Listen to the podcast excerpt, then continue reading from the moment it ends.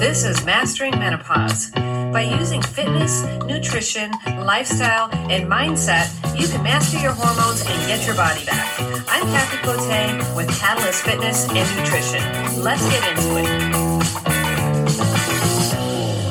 Welcome back to Mastering Menopause. Today I want to talk to you about the importance of sleep.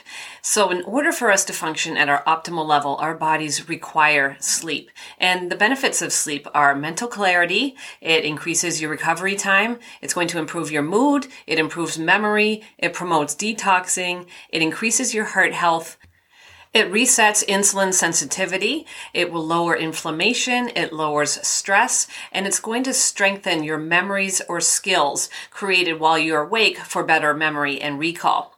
So the sleep benefits for recovery are that sleeping promotes cardiovascular health by allowing the heart to rest and the cells and tissue to repair themselves. While you're sleeping, your body produces cytokines, which are important hormones for the immune system. These hormones can help prevent illness. The majority of muscle tissue repair and growth occurs during sleep. Our bodies release growth hormones during sleep cycles. And growth hormone regulates protein anabolism and muscle tissue repair. Quality and quantity of sleep has also been shown to improve athletic performance. So, the recommended hours of sleep by the National Sleep Foundation is 7 to 9 hours for adults.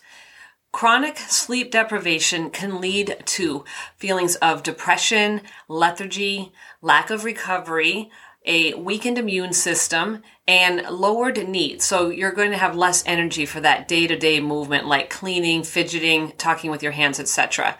Also, mental fog and increased hunger. So sleep deprivation's effect on hunger. During the sleep, the body is able to regulate itself. So when there is lack of sleep, it's not able to regulate hormones like it's intended to, such as your hunger hormones. When you're chronically sleep deprived, ghrelin increases. This is the hormone that stimulates appetite and hunger.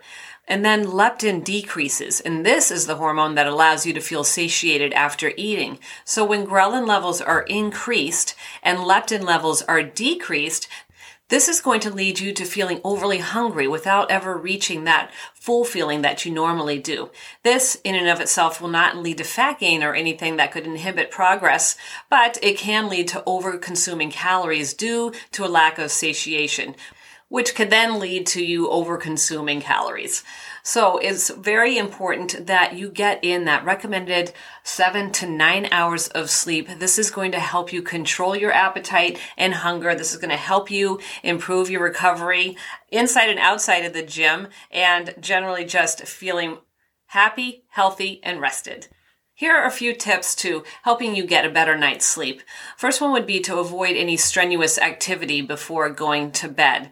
And the second would be to just get comfortable as far as clothing, temperature, and you want to make sure that your room is nice and dark. If it's not, you can use a sleep mask or maybe get some blackout curtains. Um, I know for myself, I love a fan or some kind of white noise. And you want to also limit fluid like within two hours of bed so that you don't you're not getting up in the middle of the night and also avoiding heavy meals or snacks late at night. Also not doing any extreme tasks before bed that could be like mentally or emotionally taxing. And what i would implement into your routine is maybe a like a soothing tea or you can read. Just get some kind of a routine into place Try not to exceed 300 milligrams of caffeine and stop drinking it by 2 p.m. and also avoid drinking alcohol two hours before you go to bed. So I hope these help. And if you have any questions, please let me know. As always, I appreciate it if you would share this with somebody that you think might benefit from this information. I will talk to you next